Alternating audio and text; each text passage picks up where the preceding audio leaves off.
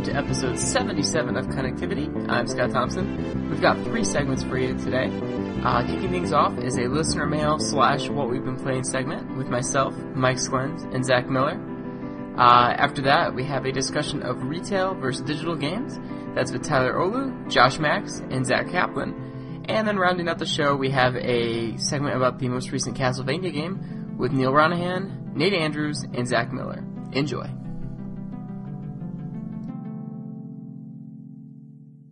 Hello everyone and welcome to this mail slash what we've been playing segment of connectivity. I'm Scott Thompson. Uh, so today we've got with us Zach Miller. The word of the day is fergalicious. I be up in the gym just working on my fitness. I have a hard time imagining you in a gym ever. And Yeah, Mike me. Sklens. I want to take you for a ride in my spaceship coupe. What was, yeah, I saw you tweeting that too. Was that There's Justin a song Timberlake? title on the new Justin Timberlake album, and it, this song is literally about him wanting to take a girl on a romantic trip in his spaceship, which only seats two people. Of course it does. I'd go. That's all I'm saying. Hey, I would. hey Mike. I'd do it. Hey Mike. What? The, the spice must flow. I guess we could get to Arrakis on our in our spaceship coupe. Yeah. Some Dune references for those who are following along at home. um, so yeah, we've got one email to read today, and then after that, we're just going to talk about games we've been playing recently. Um, cause hey, why not? Um, so the email we got, uh, is from good friend, uh, Donald Shaman. You probably know him as one or the other. Uh, host of N, I always get this, NFR, right? Nintendo Yep, Free Radio. Nintendo yeah, Free Radio. NFR. I always stumble over that. The internet's And, um, longest podcast. It could be. Yeah. It could be. and um, here is what he wrote. So uh, he says, "Hello, connected ones." So there's been a lot of hubbub recently about games that are always online, such as S City. No, that'd be too obvious. well, he says, "No, that'd be too obvious. Let's call it Sim C." And the reviewing of games when they inevitably break day one. Since there aren't any games NWR would review that require DRM for essentially single player games yet, this hasn't come up. But has there's has this been talked about by staff if, say, SimCity or Diablo 3 got a Wii U port and still required online? Would it result in a score deduction, or would the review simply be delayed until the service reached a point of sanity? Uh, thanks for talk- taking the question, and hopefully we never have to put the answer into practice. Um, yeah, what do you guys, what do you guys think about all this Polygon Man, nonsense it's with fucked up. adjusting review? it's just it's on on one level. weird. I'm like I don't have any vested interest in SimCity, so I'm really happy to just watch it burn. yeah. me too. because I don't like the idea. Like, I can understand with Diablo, where the game was notorious for being hacked, and if you require an online always connection, then you can always check to make sure people aren't breaking the game, basically. right. But no, that doesn't seem like it would ever be a problem with SimCity because there's no competitive loot hoarding aspect of the game. It's it's a single player game. Diablo can be played single player, but the problem is you could take those characters online and you could hack the shit out of them. So it makes sense to store that kind of shit on the server where you can't get to it and cheat. But that was not that's not an issue with SimCity, so there's really no reason for it. So really, it's just a fuck you to the consumer. So I'm like I said, I'm happy to watch it burn. Yeah, no, I, I will say there is some online components to the game. Like there are basically sort of leaderboards you can follow along with, with what your players are doing. But this is are not doing. something that you would need to be logged No. in 24/7 with. No, You no, report back I to the know. server every half hour with your new score or whatever. Right, no, you're right. It, it's not absolutely um, necessary in any way. I'm trying to look at, I think, trying to look at Polygon's review and see at what it's what it's at now. It looks like It's they at a bumped four, it. I think. Four. Well, it was at a four. I think they've Used oh, to be a they kept- nine they- five, then an eight, now a four. I'm surprised it's still a four because supposedly things are supposed to be actually working pretty well right now. Oh, so they're gonna bump it back up? Well, yeah, that's that's As they the should. idea, right? I think it's a good policy. I think you should always revisit your reviews every time something improves or gets worse. Well, I was gonna say that there's basically two parts to this question. I, I think we can talk about a you, what you already started with, Mike, and that that's this sort of always online uh, version of DRM. You know, to make sure people aren't stealing your game or, or cheating in unfair ways. And then there's the idea of these reviews that that change or evolve to sort of reflect what's going on uh, in these games. Um, as far as the always online stuff, I don't I don't like it. Um, I think if it needed to connect every now and then just to uh, you know validate your copy, that'd be fine. But, But that's not fine because that was a huge problem with Assassin's Creed on the PC. Which it did that and it blew up in their faces, and then they said, "We're not going to do that again. Instead, we're going to do this thing that's ten times worse." Well, oh, what, oh, always having to be online. You're saying Assassin's Creed, it, Assassin's Creed, when it would boot up every time, it would report to a server, and the servers weren't even those servers they couldn't get working right. Well, the Yeah. same thing with Dead Space 3. It's it connects you to their network uh, uh, before you even start a single player game. Well, yeah, it, it connects through Origin, sure. Um, oh, is that what it's doing? Yeah, I mean, it work. It works. Oh wait, oh, wait, never mind. You're playing on PS3, but yeah. Yeah. it probably still it probably still works through through Origin or connects to EA servers. You know, um, I play on PC, so obviously Right. it connects through Origin. That's where you have to download it through.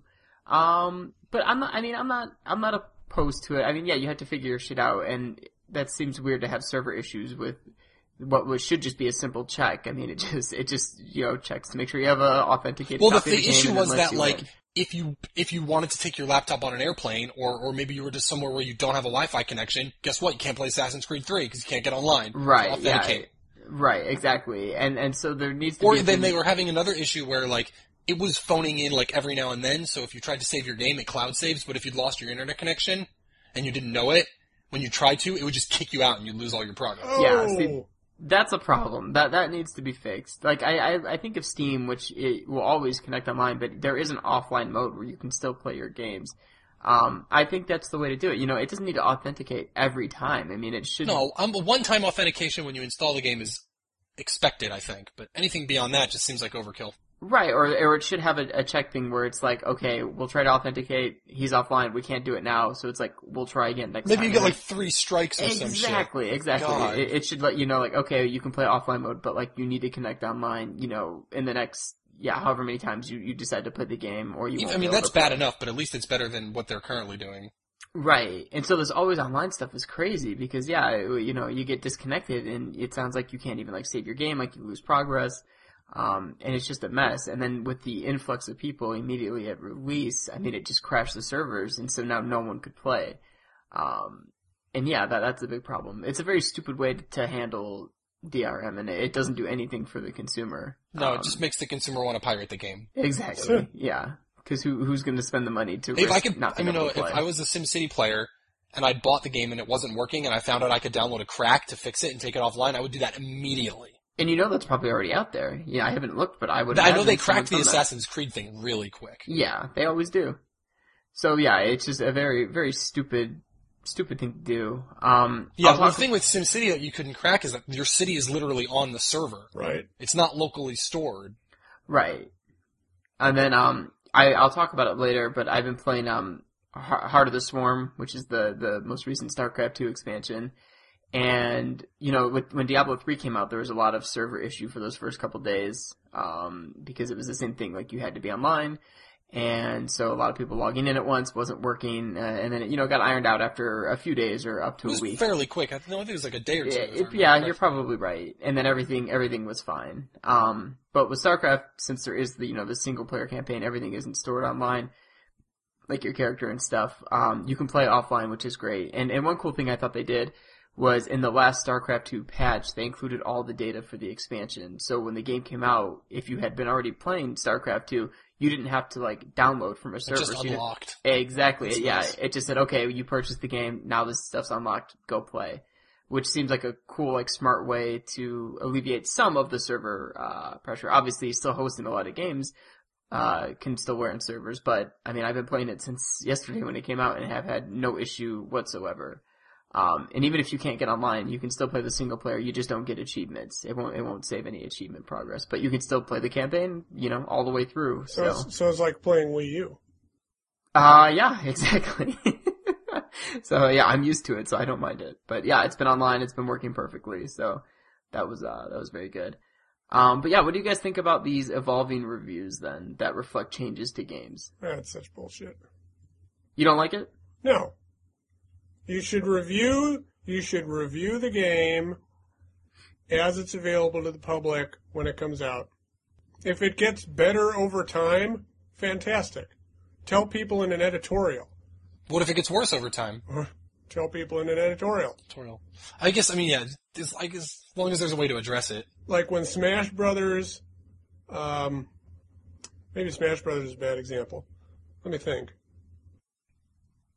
Well, while you think, I- I'll say I, I don't have a problem with the sort of evolving or changing review because like you're saying write an editorial, but you know if I just go to Metacritic and I want to you know play a game that came out six months ago and then I see like oh like a lot of people didn't like this game, it's very glitchy and buggy, like I'm not going to get it. But if I go and I see oh the scores have changed to reflect that there's a patch now and all these problems that were problems on launch day are completely gone. It's But not does even an issue Metacritic change its score from the initial score?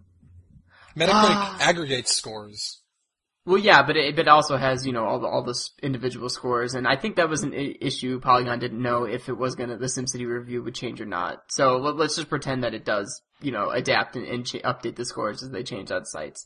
So you know, I, I think that's that's a good way of reflecting change. I think this change for the fact that the servers weren't working was stupid because you know it's going to be fixed like within, you know, a week or two. You know, it, it that that seems I don't, kind of. I don't think it's fixed yet. I don't think it's going to be fixed. I've I've heard I've heard people say they've been able to play it now. Like log on, no problem, everyone's playing. I, I'm pretty sure the server issue is like no more. Hmm. Okay, well, I, I as of like Sunday night, I, I remember people tweeting like, "Yeah, I've logged on and played, and this game is awesome." So Hmm. I think it's getting better, or is is already like working pretty well. Um, but yeah, I don't know. I mean, changing the score because uh, of an influx of people in the first few days of launch just seems But they seems silly. they they must have known that one server wasn't going to satisfy launch day demand. Who? Oh, EA or something? EA or Maxis or whoever it is. Just Well, like EA that would- would Diablo it. Diablo 3 debacle when that launched. Oh Yeah. my god, this game is popular? Holy shit. it always happens. Yeah, it does. I mean, even when Steam launched, that was a huge clusterfuck at first because Half-Life 2, everyone wanted to get it, and then you had to have Steam, and it wasn't working for a while. And then now Steam's amazing. You know, I mean, opinion of Steam that first launch day of Half-Life 2, and then now is, I mean, it's night and day. So, okay, so how about this? How about this? If a game's going to be DR- DRM, why don't you not review it on day one? Why don't you wait a week or two? I mean, if there's the thing is that that's that you get in that situation. Well, if your review's two weeks late, well then no one's going to read it, and then your site's not going to make any advertising money. Right, it's all about the clicks. It's yeah. it's it's it's fucked. Everything's fucked because you have to review it right away. And with a game like you know, a game where it's where you could just play it offline, great, I could beat the whole thing. There's my review. But with a game like an MMO, like most MMOs aren't reviewed the day they come out. no, yeah. They're not not. because you have to understand that you need to play the game properly because it's an online game and it's, it's massive. It's the first word. And SimCity is kind of the same way in that everyone has to be online, so it's it's a massively single player game or something. So, I mean, maybe that needs to be an industry wide change. It'll never happen, but No, it's it's a games as services instead of a games as products Right. thing. exactly, yeah. Buzzwords. yeah, so, I I, think, don't the, know. I think the fact that this is a problem at all is a problem. I mean, the server thing. Haven't we reached a point technologically and figuring things out logically where somebody releases Diablo 3 and maybe we should put some servers online?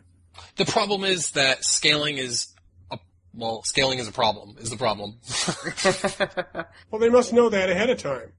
And I, I guess there's the, the the issue of well, how much money do we want to spend on server space Yeah, when we don't like- know how much we're going to need? You can always you can always take servers offline if your game is not as popular as you think. But then you've sunk all that cost into those servers. What if you buy all those servers and you uh, you you buy too many servers and the game doesn't sell enough and you lose money on the game because you spent too much money on servers? Right. So it's an issue of are we going to lose more money by a really bad launch week before we launch another server, or are we going to lose more money by having a lot of servers and then a lot of people don't pick up the game and we're stuck paying for these servers that no one's using?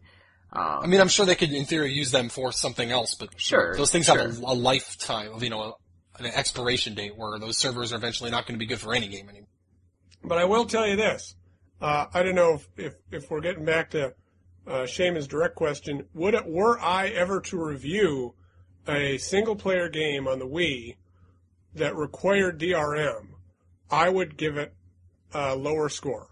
The thing is, we're never going to come into that situation because the games already have DRM. They're on the, the consoles, it's, the DRM is baked into everything. It's, Right, because the PC con- is kind of the right. Wild Yeah, West. you're Right, the con- the console's a controlled environment. I mean, Yeah, sure, the PC there's- is not a controlled environment, which is why you need all the DRM, or why the companies think they do it. I mean, sure, like on like on DS and 3DS, you've had flashcards and stuff, and you know you had the homebrew channel on the Wii, but like Yeah. that stuff's so minute compared to the the, the rampant piracy on PC. no one's going to be burning Wii discs because, well, they're curved, and where are you going to get curved Well, Wii discs to you know, look at things the look at the PS3. When PSN went down, nobody could play online games for a month. Because so what I'm saying is, if Nintendo Network ever went down, and a game released that even single player required connection to the Nintendo Network, for whatever reason, I don't, I don't even care. I would mark it down. But you can't. I mean, that's like saying that your Wii broke, so you can't. like. the- It's not the problem with the game. The problem is with the, the Nintendo Network. It's outside of the game entirely. The game shouldn't require it, is what I'm saying. I would mark it down because the game shouldn't require me to log on to the Nintendo Network to Well- kill necromorphs. This is a, this is obviously a hypothetical situation that will Yeah. probably never exist. Right. Well, of course, but but let let's say then that month passes, Nintendo Network's up, and then you never again notice that it's even an issue, and now you've got this permanent review where you've taken off points for something that doesn't even exist anymore. I mean, you know, is that fair? Maybe? No, it's not.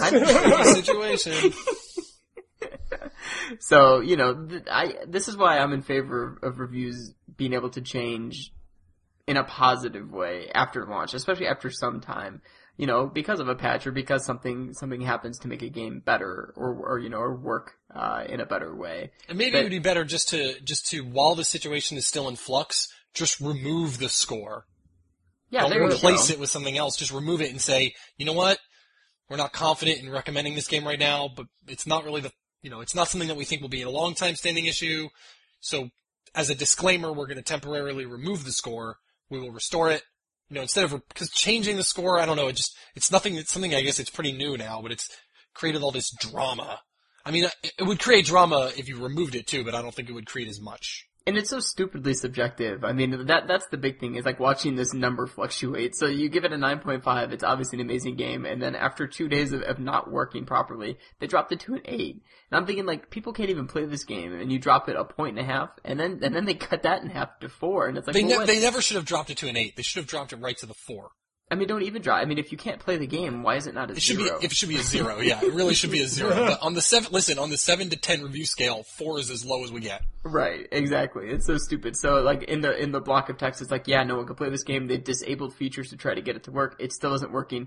Four out of ten. And that makes. I mean, it's like turning in, not turning in an assignment in school, and then your teacher's like, yeah, I'm gonna give you an F, but like a forty percent F, not a zero. Just- I mean, it's still bad, but it just doesn't make any sense. It just doesn't use the whole scale. So I don't know. It's just stupid. So I don't know, but I, I'm in. I think I'm in favor of their idea, in theory, of fluctuating reviews to reflect changes to games. But Did we did we change did we change our Sonic Transformed review after the patch came out that made the game playable for multiplayer? uh no, I bet they didn't. I bet they didn't adjust it. There you this go. is, I think, as far as I know, this is the first instance of them actually changing a review. No, I'm saying us. oh, us. I'm well, no, sorry. we don't do that. Yeah, that's not our policy. But we might want to look at it. There you go. All right, well, that's enough of that uh, that topic. I think let's move on to games that are working that we've been playing. Yes. Um, you know, Mike, we we've been talking about it for quite some time, so let's get your final concluding thoughts on Paper Mario stickers, Which Star. I finally beat. You ever do that thing where you're like, I'm gonna beat 99% of this game and then just put it away for like Yep. almost There's a def- month? Definitely been times I've stopped near the end of games. Do I have a sure. fear of finishing things? I don't know. Um, no, I, so I did finally beat it. I mean, I sat down and like 20 minutes later, because that's probably about how long it takes to do the final level. Uh, I beat it. Uh, I, I really enjoyed it. Uh, I thought it was a lot of fun, though uh, I would not recommend playing it without a FAQ.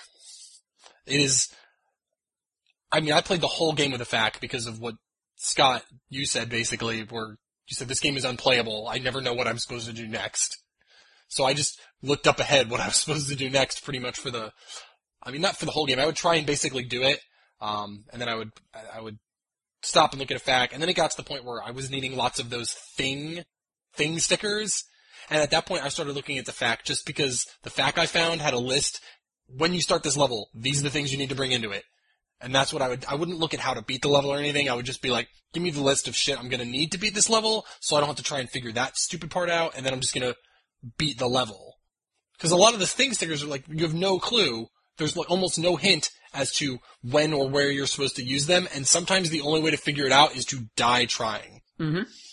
Like the final boss battle, you need to bring like seven different things into that fight, and if I didn't know that precise list of things to bring in, I probably would have broken my 3DS in half. Exactly. It's like you'd go and then you maybe you'd figure out one and then you would die. Because it's a five phase battle, so like you go in, oh, you need tape for the first phase. Okay, well I died figuring that out. Next phase, well I have the tape, but now I don't know, and you don't know how many phases are going in if you've never played the game. There's five of them.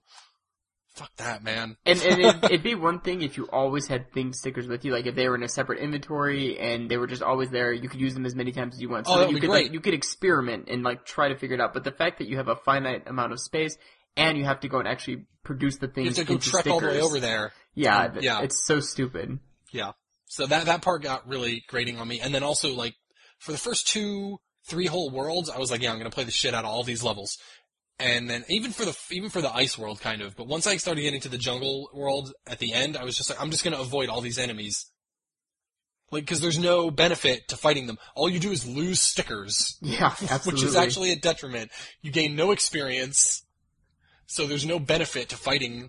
It's just all, it's only a detriment. Hmm Yeah, I mean, I think you you know you'll get a reward of coins and stuff like that, but I mean, all that really does is just replenish the sticker, stickers you use. So you're or, you or it helps just- you run the battle spinner, which you would only need if you were actually getting into a lot of battles. Exactly, exactly. Yeah, really, really bizarre system there. I wish the there would have been experience or some sort of leveling up mechanic because it really does even, take yeah, away. even if, if it was tied to just Mario's health, yeah, just that. But no, instead you just have to find health items. So I used a FAQ. yep, yeah, exactly.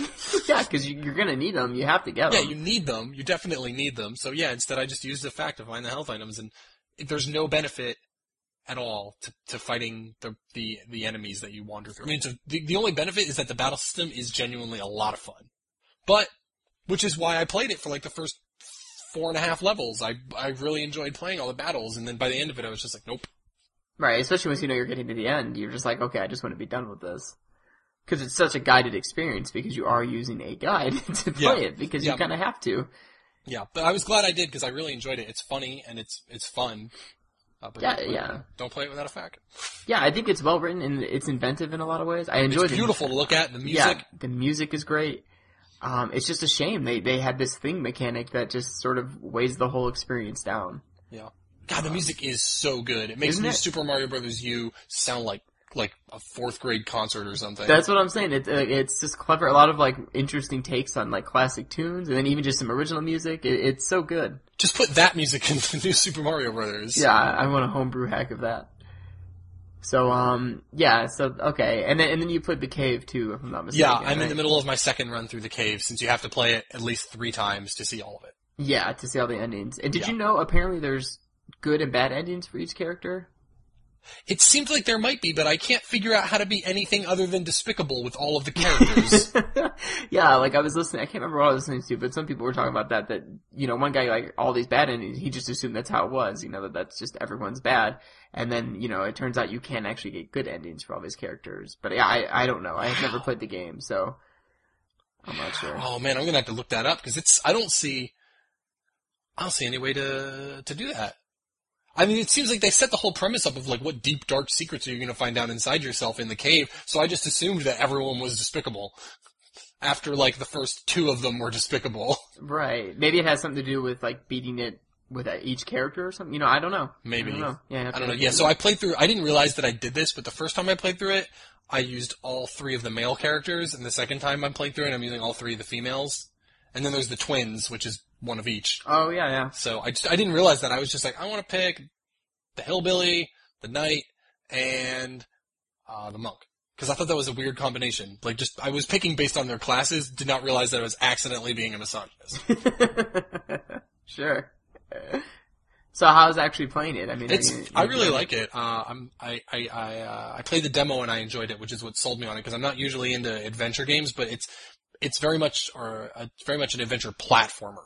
Like and it's puzzles and like I feel I don't know. It doesn't quite feel like like an old school adventure game like I thought it was going to be because it's Tim Schafer and Ron Gilbert. I just assumed it was going to be like very similar to Maniac Mansion or something. Uh, but it's it's or Monkey Island. It's I, but it's not. It's much more of a platformer. Like you have to make jumps and stuff like that. But all of that adventure puzzle stuff, like figured out stuff, is all in there. And I, I for that one, I think I've only had to use a FAQ like twice the whole time, and it was just because I was like so close to finishing something and I didn't want to let it go, but I didn't want to sit there for another 30 minutes and try and suss it out. But for the most part, I mean, I think I made it through the whole first playthrough without using a FAQ once. And then I think I've used it twice so far on the second playthrough, I think. It's I mean, the puzzles are really well designed to the point where it's usually like, you just gotta think for a little bit and you'll piece it together. Like the visual cues are really well done, so you can kind of see like, yeah, this looks like something I might need to come back to, or, Yeah. or something like that. And is it true, like in the second playthrough, you get to skip sort of the general No. puzzles and just oh you No. you don't? No, I, Patrick had talked about that, but then he'd, at some point, he'd come back and said, oh no, wait, that's not true. Oh wow, okay.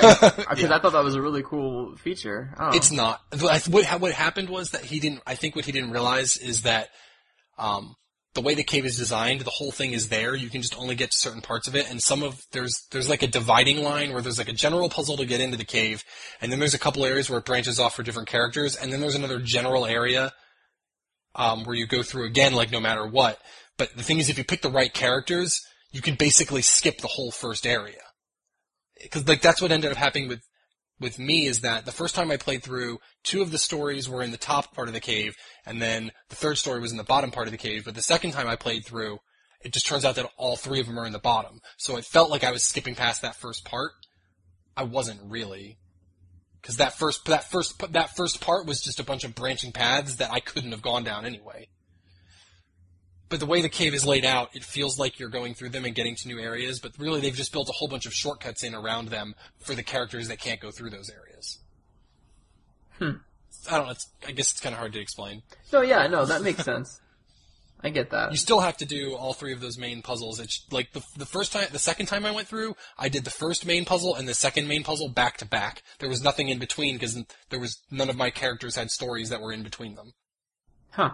But uh, well, obviously the game's been good enough that you're that you want to play through twice. So Yeah, the first playthrough I was like, this is enjoyable and and it's funny. Like Ron Gilbert's writing is really twisted and just, it's because you know you can see ahead of time looking at the puzzles. Like you can kind of start to figure out what the awful things you're going to do are, and then you're going to be like, well, I guess I have to do this awful thing.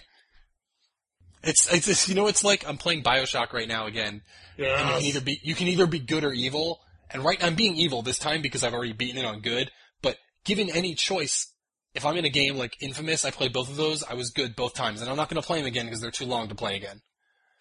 But I kind of want to do the evil side, but I can't bring myself to do it because I don't know. I just can't. Huh. So I always play good. So I enjoy this where it's basically yeah, it's forcing me to be evil. so I, I kind of enjoy that about the game. It doesn't give me the choice because if I had the choice to be good, like now you're telling me I have the choice to be good, I'm going to sit there and rack my brain and try and figure it out. Yeah, Because the good path is always harder. right. Yeah, Yeah, usually, is. yeah, because you you can't just mercilessly kill everyone. Yeah, yeah. But so now that I'm basically forced to be despicable in in the cave, I'm really enjoying it because I'm just like, yeah, I'm gonna launch a nuclear missile and kill tens of millions of people. That's awesome.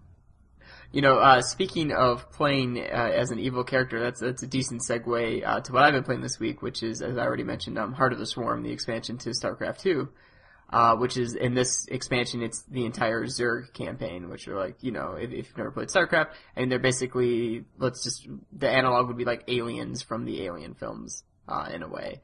And so you, this whole game features their campaign. Um, I, I guess neither of you have probably really played much StarCraft. I was a huge player of the original StarCraft. Oh, My were you? current- my current computer will not run StarCraft 2, which is the only reason I haven't played it. Oh, okay. As soon as I upgrade it, it's like the first game I'm buying. So Nice. You should absolutely. And then Zach, what about you? Far outside my my wheelhouse. Yeah, I had a feeling. Um, well, Mike, okay, so you know, so in the original StarCraft, there was the the human character Kerrigan, who's captured by the Zerg and basically turned into the Queen of Blades. Exactly, and she becomes their queen. And the whole crux of StarCraft 2, the Terran campaign, is um, Jim Raynor from the first game trying to rescue her, and, and, and he finds a way that he can actually bring her back to being completely human. And um, I guess spoilers for StarCraft 2. I mean, not that it's that huge of a deal, but Yeah, eh, he he does eventually. He's able to do that, and so this game starts with you playing uh, as the role of Kerrigan, who's now newly human, and she finds out pretty early on that um, well, her and Jim are together. They get separated in, in, a battle, and then she finds out via like a newscast that he's been executed or whatever for like treason against the the Terran government, the human government. Damn. Um, which of course you don't actually see that. So I mean, you just know he's not really dead. I mean, I haven't gotten that far yet, but come on. I mean, if it's not shown on screen, he's not dead. Like, let's be, let's be realistic. But, so she gets all angry and then takes control of the Zerg again. She's human, she's not Zerg, but she still has the ability to control them, and now she's like, raising an army to go basically destroy the the Dominion, like the the majority of the human race as revenge. Um, and so it's kind of interesting playing from that that perspective because I mean you're basically bad. I mean you know why she's doing it, but you're playing is essentially the evil character in in the universe of StarCraft.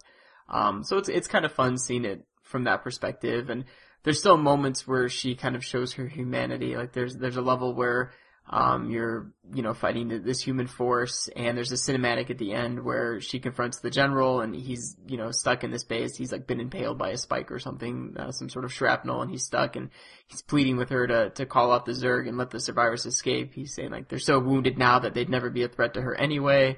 Um, just let them go. They're like husbands and family and stuff like that. So just to let them go. And then she says, you know, he says, uh, you know, like, what would Jim think of you now if he could see you? She freaks out, kills him, but then she does call off the Zerg to let the survivors escape. So it's kind of this, she's sort of like battling with her humanity and then also her like new allegiance with the Zerg and becoming more and more Zerg-like. So it's kind of, it's interesting. I'm enjoying it quite a bit actually. Um, but now, how's the actual game? uh, I mean, as good as it's always been. It's you know, I mean, yeah. the, yeah, the campaign's the usual mix of like levels where you have to go completely destroy the enemy base, or you have to protect your base for a certain amount of time so you get evacuated, Or you have to make your way you know, across the map. Exactly, yeah, or like you've got a limited number of units and you have to like, yeah, just reach a, a certain level on the map, a certain point on the map. So it's, it's the same, you know, normal stuff. Um, there, there's some cool ideas that they implement, like, uh, there's one level where you're a larva and you basically go through like the whole life cycle, uh, from like larva to this huge like brood queen. Um, like so first you're like sneaking and hiding in vents and stuff, um, from these Protoss forces until eventually you become big enough that like you actually, you know, then start attacking and killing everyone and destroy the ship and stuff. So that was kind of cool. Um, it reminded me of the a- AVP game on, uh, PC, the Alien vs Predator game where you start as, uh, a face hugger and yeah, and then you have a chest burster until eventually you're a full size alien and then you start fucking shit up. So definitely some, uh, some influence there. I had a friend who was who just his his whole goal was to get really good as the alien. Because in Oh, really? multiplayer, if you were the alien Yeah. and you were back on, he used a trackball specifically for that game, so he could spin around like a madman as the alien. Because you can climb all over the walls and shit, so he could just spin it and flip his whole perspective like immediately. And he got so good as the alien, he could nobody could beat him. I never knew of anyone really playing that game competitively. Like I played that game and I played online and stuff, but that's Well, I mean, I guess we just played it with each other. yeah, But, like yeah, parties got, and stuff. It, got to the point where he was way better than everyone else, so we just was just like, "Fuck, you gotta play as the predator, dude." just can't be, and no one else could be the alien. Like, you could try, but it's very difficult it was. I because you get different way of disoriented so easily. Right. And I mean, the Predator and the Marine were pretty comparable, you know, as far as like ranged weapons and stuff like that. They're And the fact that they can only see in one, like, you know, they've got a definitive up and down. Yeah, yeah. Yeah. The alien, yeah, climbing all over shit and hiding and pouncing and yeah, for sure. Um, so yeah, that's it. And then I, I played some multiplayer matches and there's some new units, which is good to shake up like this, you know, there, there's a, a certain strategy for most, the most part, like pro strategy that a lot of people follow. Um, so it's kind of cool to have these new units in here to, to mix things up. Um, I'm not really going to go in depth about it. You guys don't know the units, and I'm not sure how many listeners are, are super hardcore StarCraft 2 fans, so uh, not going to really talk too much about that. But Is there it- a it's monkey? cool. I'm- Is a I'm monkey one it. of the units? No, Is there a Okay. panda? no, It's there's no Blizzard panda. would be a panda. I mean, that's more of a, a Warcraft kind of thing. I suppose a lot of mechs and, and things like that. But yeah, so that's StarCraft 2, Heart of the Swarm. I'm loving it. I've loved StarCraft games from the start, so all about it. Uh, Zach, Huh? you've been playing Castlevania, if I'm not mistaken. I have. Beat it last night. Uh, it's I know good. we've, we've got a we've got a segment on this episode talking about it, but, yeah, but I'm, what's I'm going to keep your it take? quick. I, I don't want to take away from that, but uh, no, it's a good game. I mean, it. I've been uh, reading more reviews as they came out. Polygon just came out with theirs today, which is unusually late, but whatever. Uh, they just like um, who was it? One Up. I think it was One Up. Just yeah, like- Jeremy Parish reviewed it for One Up. Yeah. yeah. So, so somebody gave it like a four just because it wasn't Symphony of the Night. Polygon kind of kind of went the same way, uh, and no, it's you know it, it's not it's not Symphony of the Night, but it's Gotta Yeah, feel bad for it has- every Castlevania game that's I not know Symphony of the Night. exactly. It's if you want to play Symphony of the Night, you can you can play it and and every other Game Boy Advance, uh, Advance and DS game. Um, but look, I mean, this is a different game. It's it's very much a. Uh, I, I'd say it's a 2D God of War. I mean, that's what Oh, it feels like. Uh, the, the combat's very similar, and there's a dodge mechanic, and you pull cranks and you know stuff like that. So, you know, if you take it for what it is, it's actually very good. Uh, my only problem with it is that you switch between three characters: Simon, Trevor, and uh, I mean, it's out on the internet now. Um, uh, Alucard uh, is Oh. introduced in the game, and and they all have different. I mean, their their base move sets are the same, but they all have different magic and different items. So, kind of by the time you really get used to playing as one guy, you, you switch to another, and he has a different, you know, bunch of stuff. So That's that's a little disconcerting, but overall, it's very good level structure, and uh, there's tons of items to find, health upgrades, and uh, things like that. So, I- I'm doing a lot of backtracking. In fact, once you beat the game, uh, you can go back in and replay as any character, and it'll tell you which rooms still have things to find. Oh, that's awesome. Yeah. And uh, I'm finding that some of Simon's items are really well hidden, or uh, hard to get to, I should say. You can see them, but you can't see how you're supposed to get them. Uh, and it looks good. It looks great in 3D, better in 3D than 2D. Um, and the music's good, and I, I- don't know why people hate on this game. It's very, very good. Because it's not Symphony of the Yeah, Night. it's not something Exactly. yeah. and it's not it's not that it's not even Symphony of the Night, it's also not like an IGA Castlevania game. I think that's the bigger issue is that like people didn't shit on, you know, Dawn of Sorrow or the other DS ones because they were all basically IGA games. Yeah. I mean, um, Harmony of Dissonance even had an inverted castle. Yeah, That's you know, right. and you know, I'll tell you the truth that I have zero interest in this game because it is not any IGA Castlevania Oh, good for you. I am part of the problem. I feel like if they had released just another type of those games, that it, it still wouldn't have reviewed very well. Like I still feel like it would have got probably Yeah. the same range of reviews as people would have just said, "Well, either been there, been there, done that. Like this is very familiar. It's Yeah, good I if you're a suppose you fan, can't do it but too often. But- you know, like it, it's kind of like they were damned either way. So uh, good for them to try something different. And I mean, you enjoyed it, so I did. In mean- the in the story, uh, you know, uh, the story is actually good. I mean, considering the end of the first Lords of Shadow, this is a very good continuation of that. And uh, actually, at the very end of the game, uh, you kind of start to wonder how the second uh, Lords of Shadow is actually going to start. so it kind of t- it ties into to both of them then. Yeah, Oh wow, well that's cool. yeah. Good I was going to make a joke, but I know that Neal already made that joke on the other segment about the game having two subtitles. Yeah, it has. Yeah, Yeah, that's terrible. Castlevania colon Lords of Shadow hyphen Mirror of Fate. I, I heard somebody, I forget what website it was, but somebody made made it even longer just as a joke. It was like Castlevania, Lords of Shadow, Mirror of Fate, uh, Retribution, Revengeance, or something.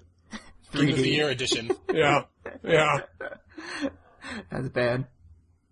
Cool. Alright, well, I think that does it for what we've been playing. That does it for the one listener mail we got. Um, so, Zach, Send us more thank- listener mail. Exactly. Connectivity at NintendoWorldReport.com. We will answer anything, even, I don't know, dating advice. I want, you know, I want Zach to give dating advice. If you have dating advice questions, send them in and we're gonna do Zach's corner.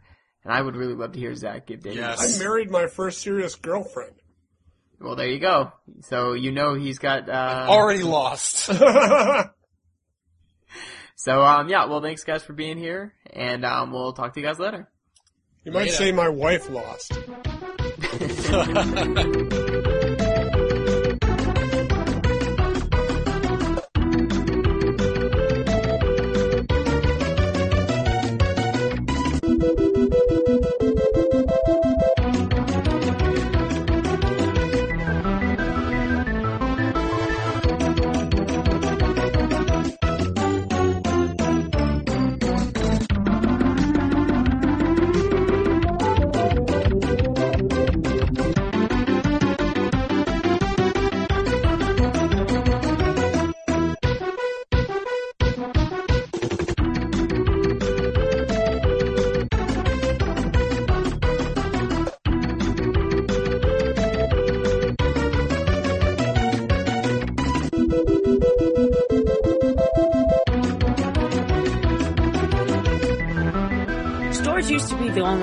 buy games.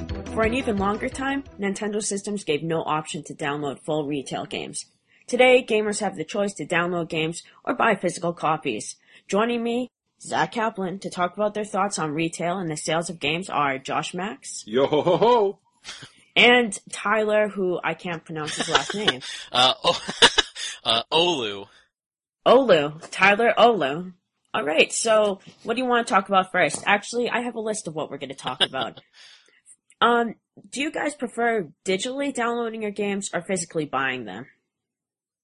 Uh, well, I, if if I may go first, um, Sure. because I, I feel like I have a prepared response. Um, I am staring at a stack of games. I love having physical games. I do. But recently, uh, all the games I bought in recent memory have been digital, including Fire Emblem, which I will, I'm sure I'll talk about many times because it is the first fully, like the first full Nintendo game I ever, you know, paid for, like the 3DS, full, like completely digital downloaded. And that's because I just couldn't find a physical copy when on launch day. Nobody had it, and I, I really, really wanted to play it, and so I did it. And I was, I can't, I gotta say, I'm very, very happy with the results. I really am. Uh, and uh, although you know, again, I, I love having the physical games. Recently, digital has been very, very kind to me. Um, for me, it's definitely physical. Uh, I don't know where Zach leans, so hopefully, uh, it's more of like an open podcast. Everyone has different feelings, but, um, I'm like physical, like all the way. It has to be physical, or, or like I don't want it. I think I feel really bad if I don't. Um, I just recently bought Valkyria Chronicles 2 because I can't on for PSP digitally because I can't find it for a good price new. It's like super expensive. And I feel like a bag of shit. Like I don't like it. Like I don't like not owning something physically. There's something about there's everything about it, like the manual and the case. I like seeing my collection. I like owning it. And I guess it's just the safety net of knowing like I can always play it. Like I don't need to worry about some weird thing of, or like on like our online DRM and I can't play it and or something happens and the light the rights are lost and then you I miss the chance to buy it so I can't buy it anymore. Just weird stuff like that. So physical for sure. Or you could have a fire, hurricane, tornado. That happened once. It was terrible. I had to pee it out. True story. Okay. Well, personally, we're gonna be three, three, four, three because I love my games physically, like I love my woman physically, not digitally. Mm. Um, This is the future. This is the future. well, see, I'm looking at like like Josh, a stack of games. I have over 50 3DS games on my shelf, which I've been told is crazy. Um, That's like everything then, right? let me let me just if we can go on a side if I can go on a side tangent quickly. I have most obscure games I have are Madden NFL, which on the 3DS is obscure. Uh, Ace Combat, Assault Horizon Legacy, and I even own Cars 2. Cars. Oh, I didn't even know there, what that Cars 2 came out in 3DS. That you own everything. You own everything. I I, I was hoping it was going to be like 49 copies of Steel Diver to, of Steel Diver and then like one like. Oh, I wish I had Steel Diver too. Yeah, I know. I slipped up there. I got you too excited. I didn't mean to do that to you. Yeah. Guys, when does Cartoons come out? It came out last two years ago. I I mean, I, it was announced, but fine. You know what? I don't even care anymore. Let's just keep It going. was Let's go it on was with the Pixar's podcast, last guys. to last movie. You know what? All I know is that new Star Wars is coming, and that's all that matters. Fuck yeah. Alright, so we all like buying our games physically, but we don't always have the best experiences at stores. So personally, my GameStop experiences have been okay. I go there, the people are nice. I have this guy named, well, I won't name him, like, because I don't want to get him in trouble or something. But he's pretty nice, and he always, when I come in there, he's always like, hey dude, how's it going? Wanna buy some games? Wanna pre-order this? Want a game, Game Informer subscription? And it's kind of annoying, but pretty much it's nice.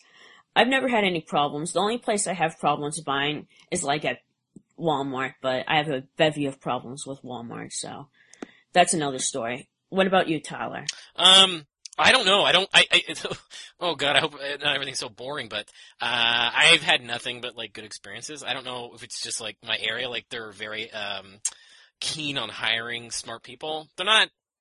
You know, it's not like you have like you or I behind the counter where like the guy's gonna know like all fif- uh, own 50 3DS games and he's gonna know that that Cars 2 came out on the 3DS. That's not gonna happen.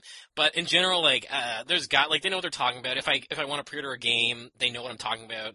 Uh, if, um, if I call and they'll put stuff aside for me, so pretty good, pretty good.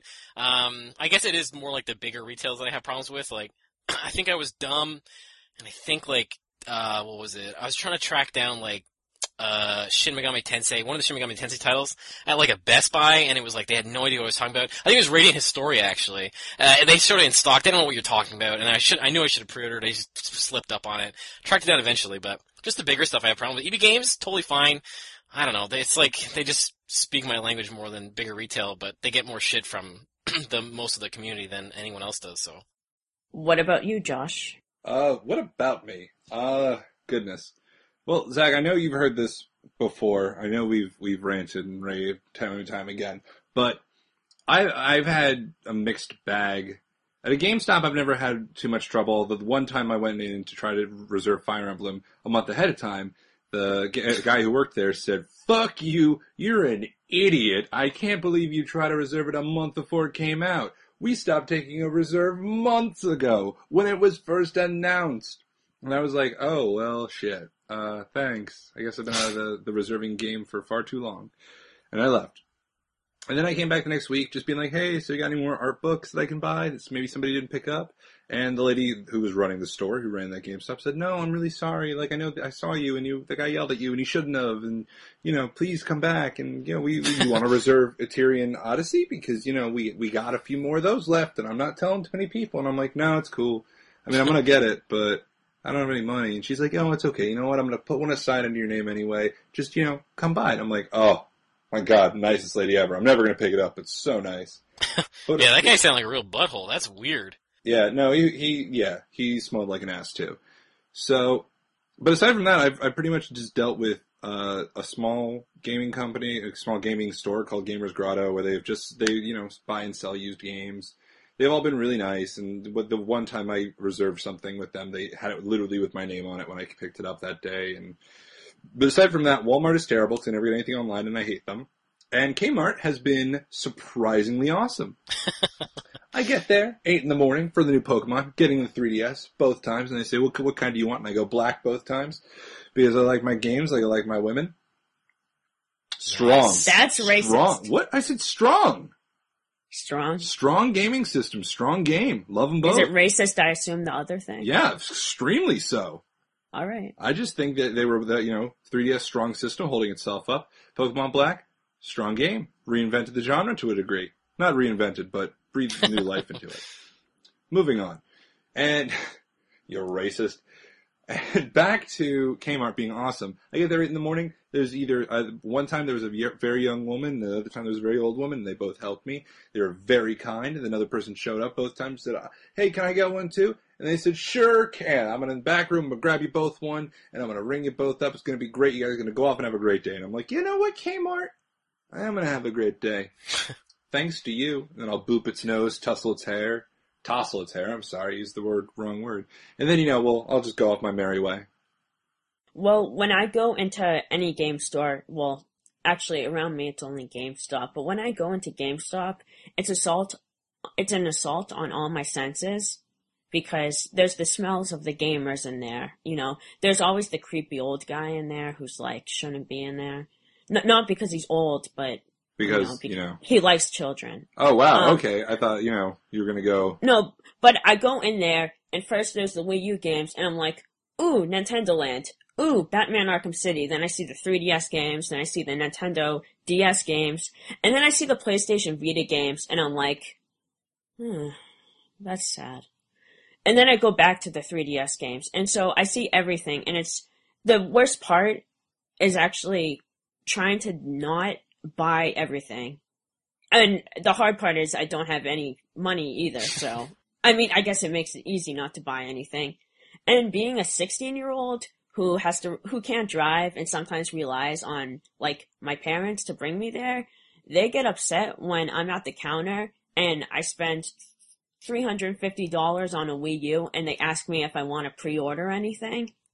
That's kind of weird. Mm-hmm. But, you know, what are you gonna do? I don't know. Yeah. they get I think they get a lot of shit for this whole like like pre-ordering and the magazine and stuff like that, but I don't really see it as much as an issue. Um, I find like at least with in my case, like if I get to know the person well enough, like they don't even ask anymore, like, and I'm sure they're supposed to.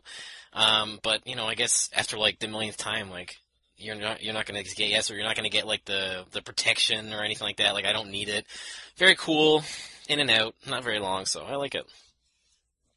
The best part, I think we can all agree. Well, actually, we might not agree. I mean, I don't know what Josh is gonna think, but I like pre-ordering games at these game stores because of the pre-order bonuses. What about you guys? Nope, not even a little bit. What about free DLC?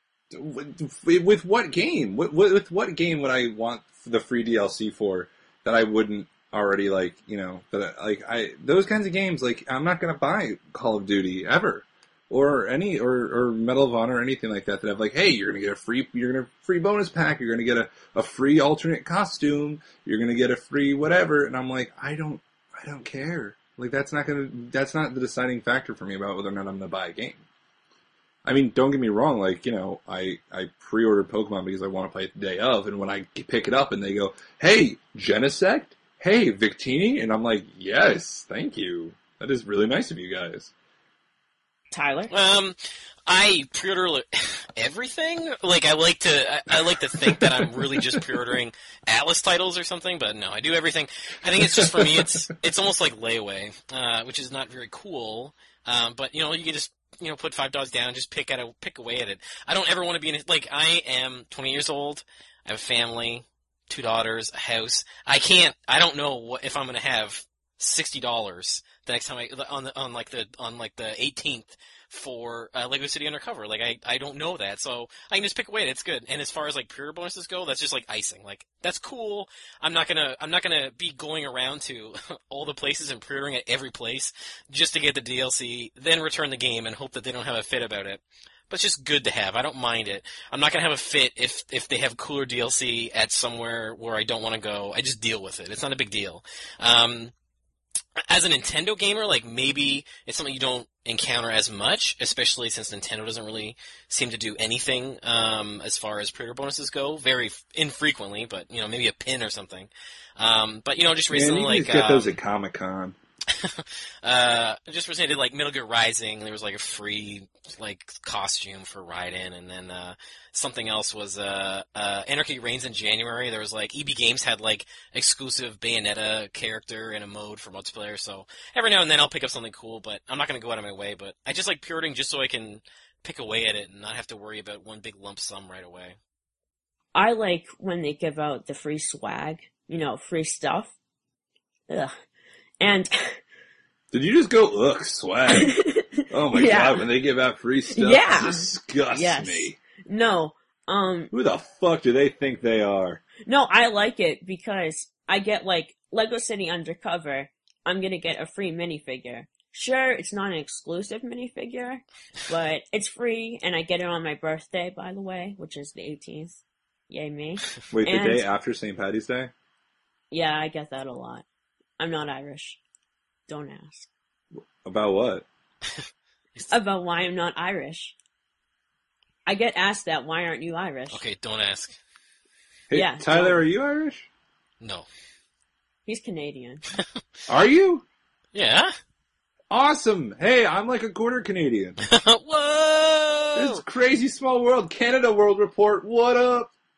So how is so EB Games is still around in Canada, huh? That's like the main thing. They did try to do a change. Uh, I like we're bringing it back on topic. Nice. Uh, they did try to change it over to GameStop, and then it was weird. And you'd be like, there's like a GameStop and EB Games in the same store. You used, they used to have GameStop.ca for the website, and now it's just like it all just goes back to EB Games. Like it was a total, just probably like just confusion. Like it was really dumb. So, anyways, yeah, No, that's that's good to hear. I I used to do EB Games a lot, and then yeah. Electronics. Boutique. I remember when, when Just- it was still that. Yeah, just like Suncoast, where I always got all my DVDs. Yeah.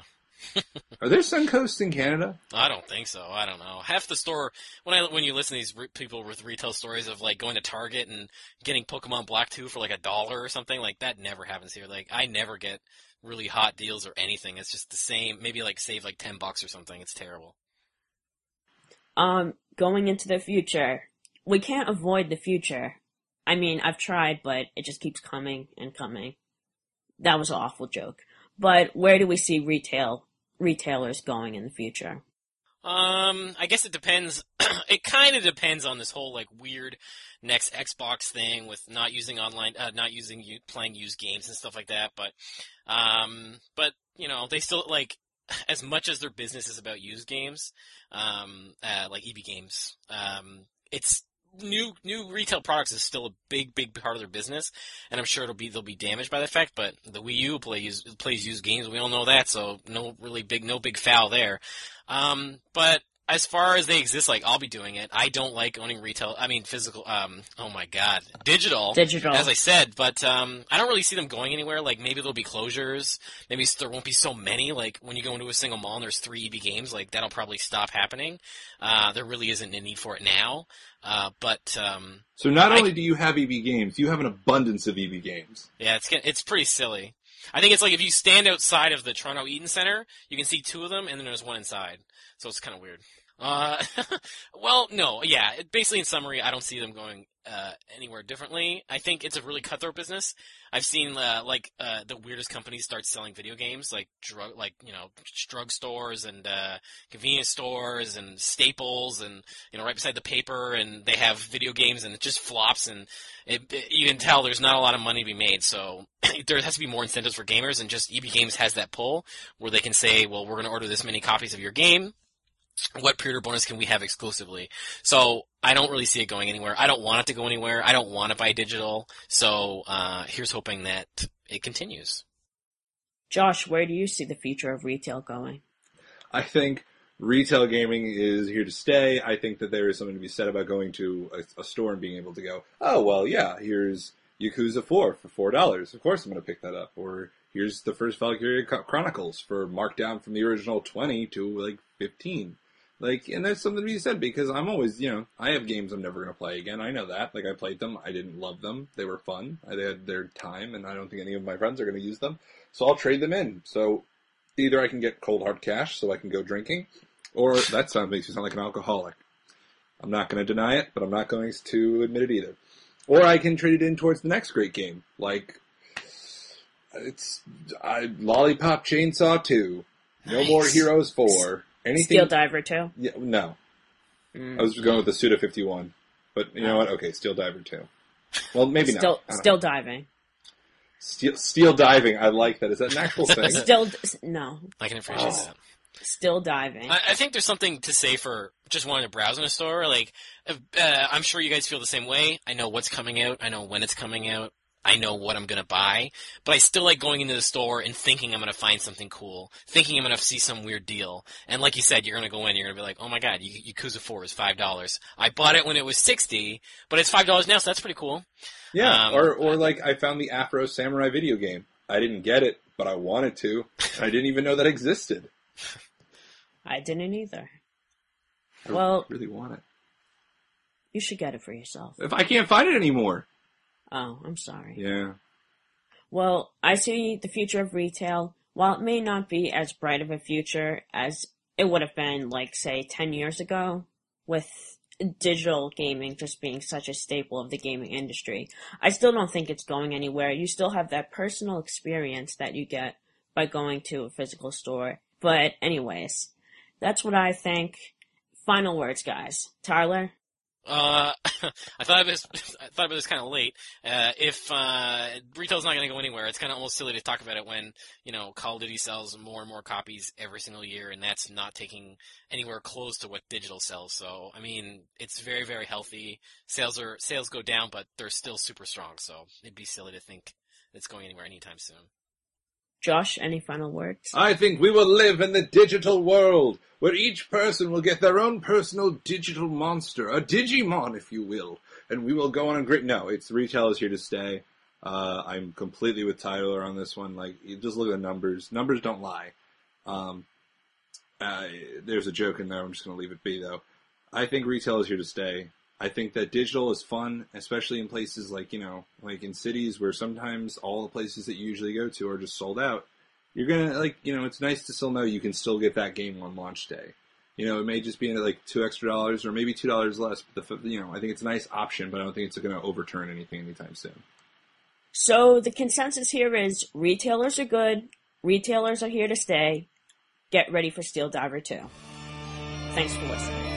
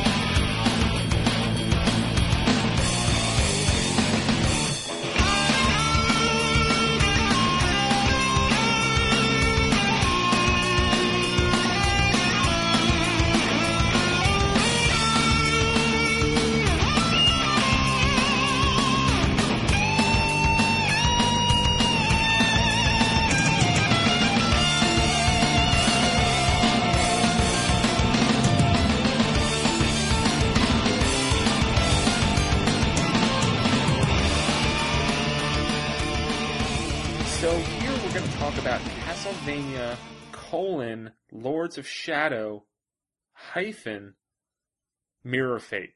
Uh, it's a new 3DS game developed by Mercury Steam, who are responsible for the first Lords of Shadow and also the upcoming sequel. Um, none of those games are for a Nintendo platform, which begs the question: Why the fuck did they even make this on 3DS anyway? we might not be able to answer that. I think there might be an interview in which they said they liked it more than Vita. Um, but well, we're going to talk about it anyway. selling. Yeah. Uh, I'm Neal Ronaghan, and I've yet to play this game, but own it. And we're going to talk with Nate Andrews, who reviewed it for NWR quite favorably, and Zach Miller. I do not drink wine. That- okay. I, I mean, Uh huh. I know, I know you. Like, have you stopped drinking Mountain Dew, Zach? Largely, Oh, wow. You used to subsist almost entirely on that. I know. Diabetes will do that to you. Yeah. but uh so yeah, we're gonna talk about some Castlevania. So first, uh Nate and Zach, what did you guys or I guess what did slash do you guys like about this game and why does it work? Um. Okay. Well, when I started playing it, uh, I wasn't sure what direction it was trying to go in. Um, when they, it was like E3 when they revealed it, right? This year or last year? Uh, yeah, I think it was I think it was right around then. I think there was a Nintendo Power cover story. Yeah, right there was. E3. And so I think at that point they were kind of hyping or portraying uh, the combat of it more so than anything else, which make it, that makes sense uh, if you're showing it at like a, a convention or something where where you know you have very little time to do anything. But um, I, I was kind of worried that it would be all that and not very much emphasis on um, creating an environment or anything else that Castlevania is kind of known for. Yeah. But no, I, I really like the way that it um, it puts the player in a, a very specific world.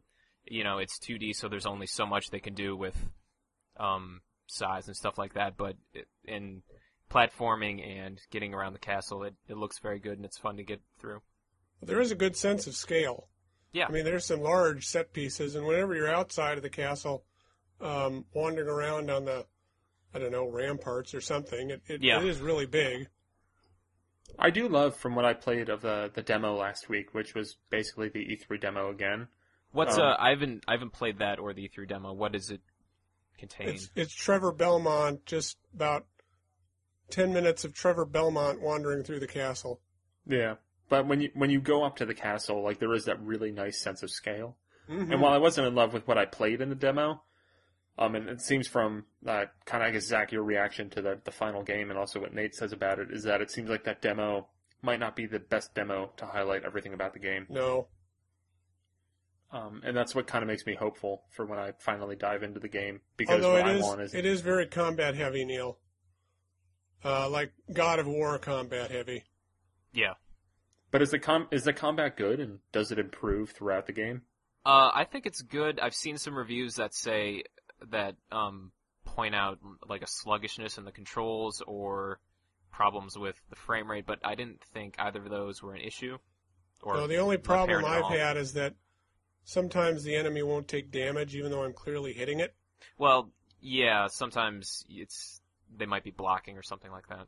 Oh no, they're not even blocking. Like the Oh, no. mannequins, the mannequins I have Oh. a big problem with it. You'll just hit them and hit them, and and sometimes they just won't take any damage. It's like it's like they have to be in. They're in a specific. It might be a spacing thing, yeah.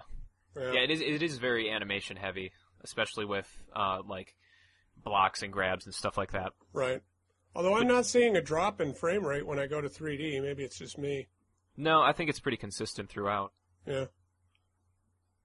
I like all the sub weapons. I mean, they have the classic sub weapons, but kind of with a new twist. Yeah, they don't go overboard with that stuff, which I really like. Uh, it it's just mapped to uh, the D-pad, so you can you know swap between powers really quickly. And there's some Yeah. fights that that take advantage of that really well. Yeah, especially with Alucard. Yeah, yeah, switching back and forth between like light and dark, I think, is the distinction. So who who do you play as? Um, because it, what it's Trevor, Alucard. And Simon. Simon.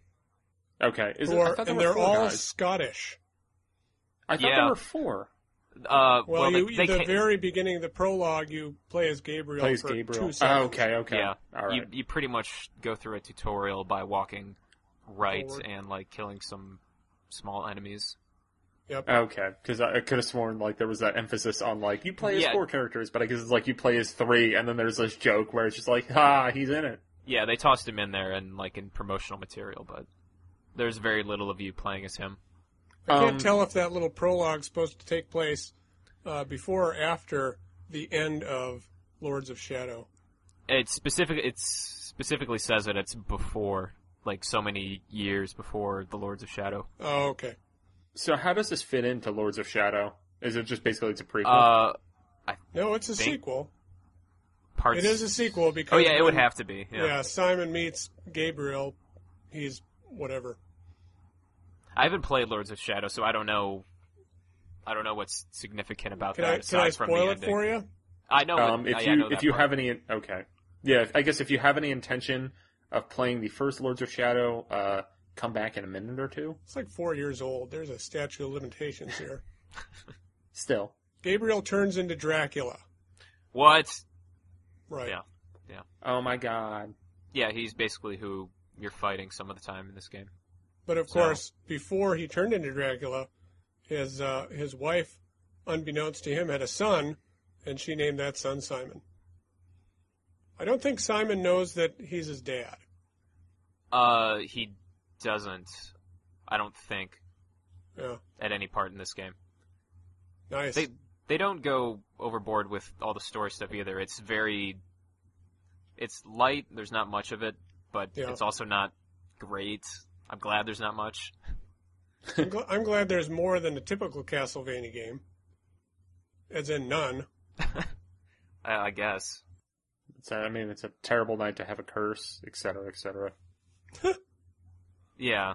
Um, I thought some of the cutscenes they do are visually interesting. It's kind of like a heavy black, um, almost like comic book sort of look, but Yeah, like a moving comic. yeah. But there's not not a whole lot goes on in them. No, not at all. So how does the exploration kind of work in this game? Like, is it? I mean, I guess like what in the in the scheme of Metroidvanias, what would be this game's closest relative? Um, Oh, I don't know. There's not, uh, there's not much actual exploration. It has the like the basic grid map on the bottom screen that you can look at, right. and there are some areas that you'll have to go back to, or not have to, but uh, there, That's the thing. Backtracking is like entirely optional in this game. Right, because the environments you go through are pretty linear, and you go through most parts of them um, on the specific path that it sets out for you.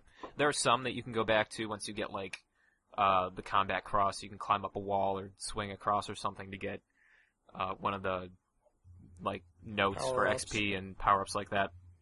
But for the most part, uh, it's a pretty strict uh, run through uh, distinct areas. and you can if you come across something uh, if like if you come across an area where you think well i'll have that power later on you Yeah. can actually make a note on the map. Uh, be sure to come back here with your wolf form or something. I really didn't Man, care I for love that. I love the future. I love the future. It, I thought that was strange, considering that everything else is pretty much marked automatically on your map. so, um, some reviews have kind of criticized this game a lot. How do you guys feel about uh, the critiques that they've made? Uh, well, some specifically, I, there's a pretty favorable favorable uh, streak of reviews that I've seen. Some, I think, get a little bit hung up on the Castlevania legacy, uh, specifically like Symphony of the Night and others like that, and how this, you know, matches up to each specific part of that, like the story or the exploration, or you know, the tightness of the mechanics or whatever. Um, I've seen a lot of that. I don't know that I agree with most of it. I don't have that much Castlevania experience, but I can kind of see where they're coming from. I mean, for me, it just kind of seems like it's almost like whatever game that Mercury Steam made, they'd probably get shit for from some people because they're not going to make the Igavania games. They're not. I mean, they're they're not that that team that made those games for like a decade. You know, they're not people that are heavily. In, I mean, they're inspired by Symphony of the Night, but they are striving to kind of do something different. And How dare they? Yeah. yeah, I mean, it is the kind of thing where, like, it, I mean, it's kind of like Metroid Other M, which, I mean, love it or hate it, but it was a game that tried to do something slightly different, and people jumped down its throat because, I mean, that they have good reasons for doing that, but still, like, that game wasn't Super Metroid, and thus it failed. And this game isn't Symphony of the Night, so thus it failed. I think it's an easy comparison to draw between uh, the differences that people see in this game and the things that it's not when you compare it to the old Castlevanias. And so, uh, if people get that in mind, they start, you know, being a little bit. I don't want to say unfair, but they kind of gloss over some of the things that this game kind of does really well. Um, Yeah. Better. Yeah.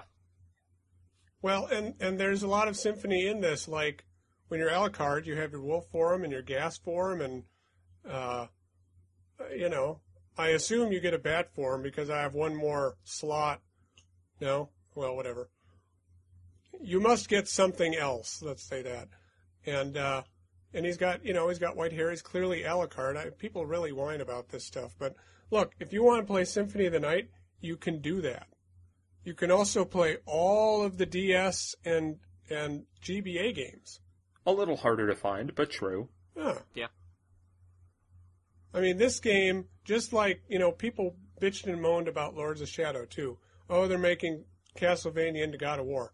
Well, I think that game works pretty well for what it I is. think it was too long. It is too long, but because I tried playing it and got to a point where I I did hear that like I think the second half of the game it really picks up, but I, I did not get to that point. Yeah, no. But I mean, if if you accept Lords of Shadow for like a reimagining of Castlevania, which it is, Yeah. it's a perfectly good game, and this is a perfectly good reimagining of a 2D Castlevania game.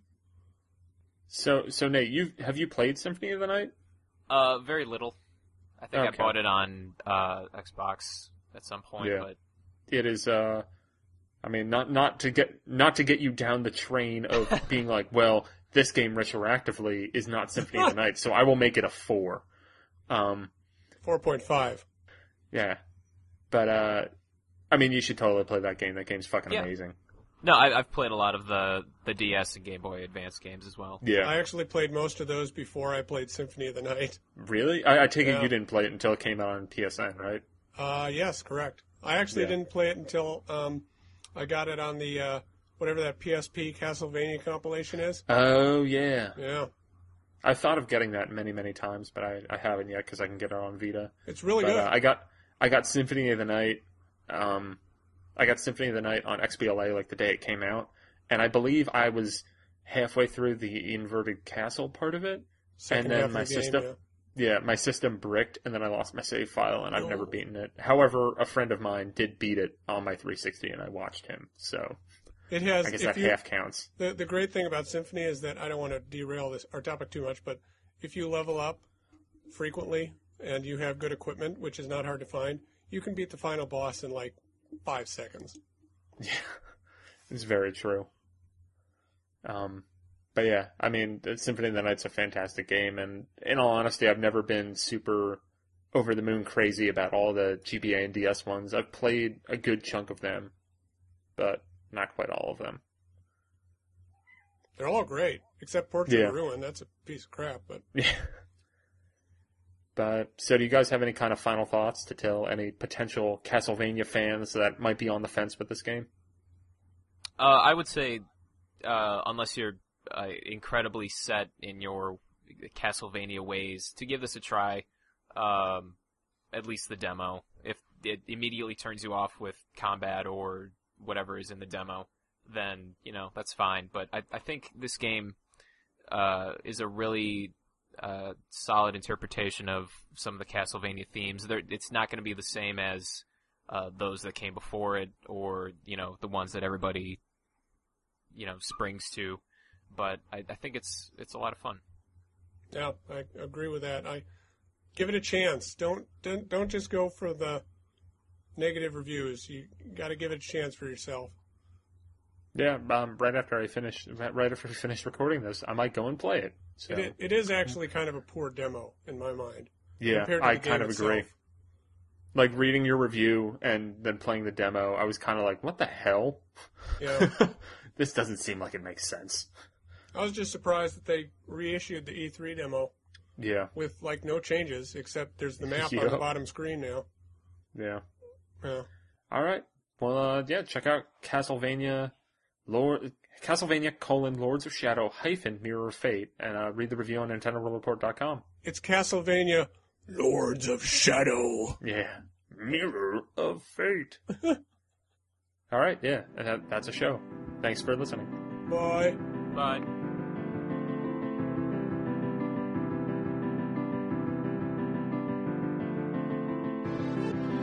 And that will do it for this week's episode of Connectivity. As always, you can send us listener mail to connectivity at nintendoworldreport.com. Uh, if you get a chance, you should rate and review us on iTunes. We'd greatly appreciate it. And uh, be sure to follow all of us on Twitter. Go to nintendoworldreport.com, uh, look for the Twitter sidebar on the right side of the page, and you'll find all of our handles there. And uh, keep in mind, if you're going to be at PAX East next week in Boston, I will be there hosting a live version of Who Wants to Be Nintendoaire. So if you're around, uh, come by and check the game out and maybe compete for fabulous prizes. We'll see you guys then.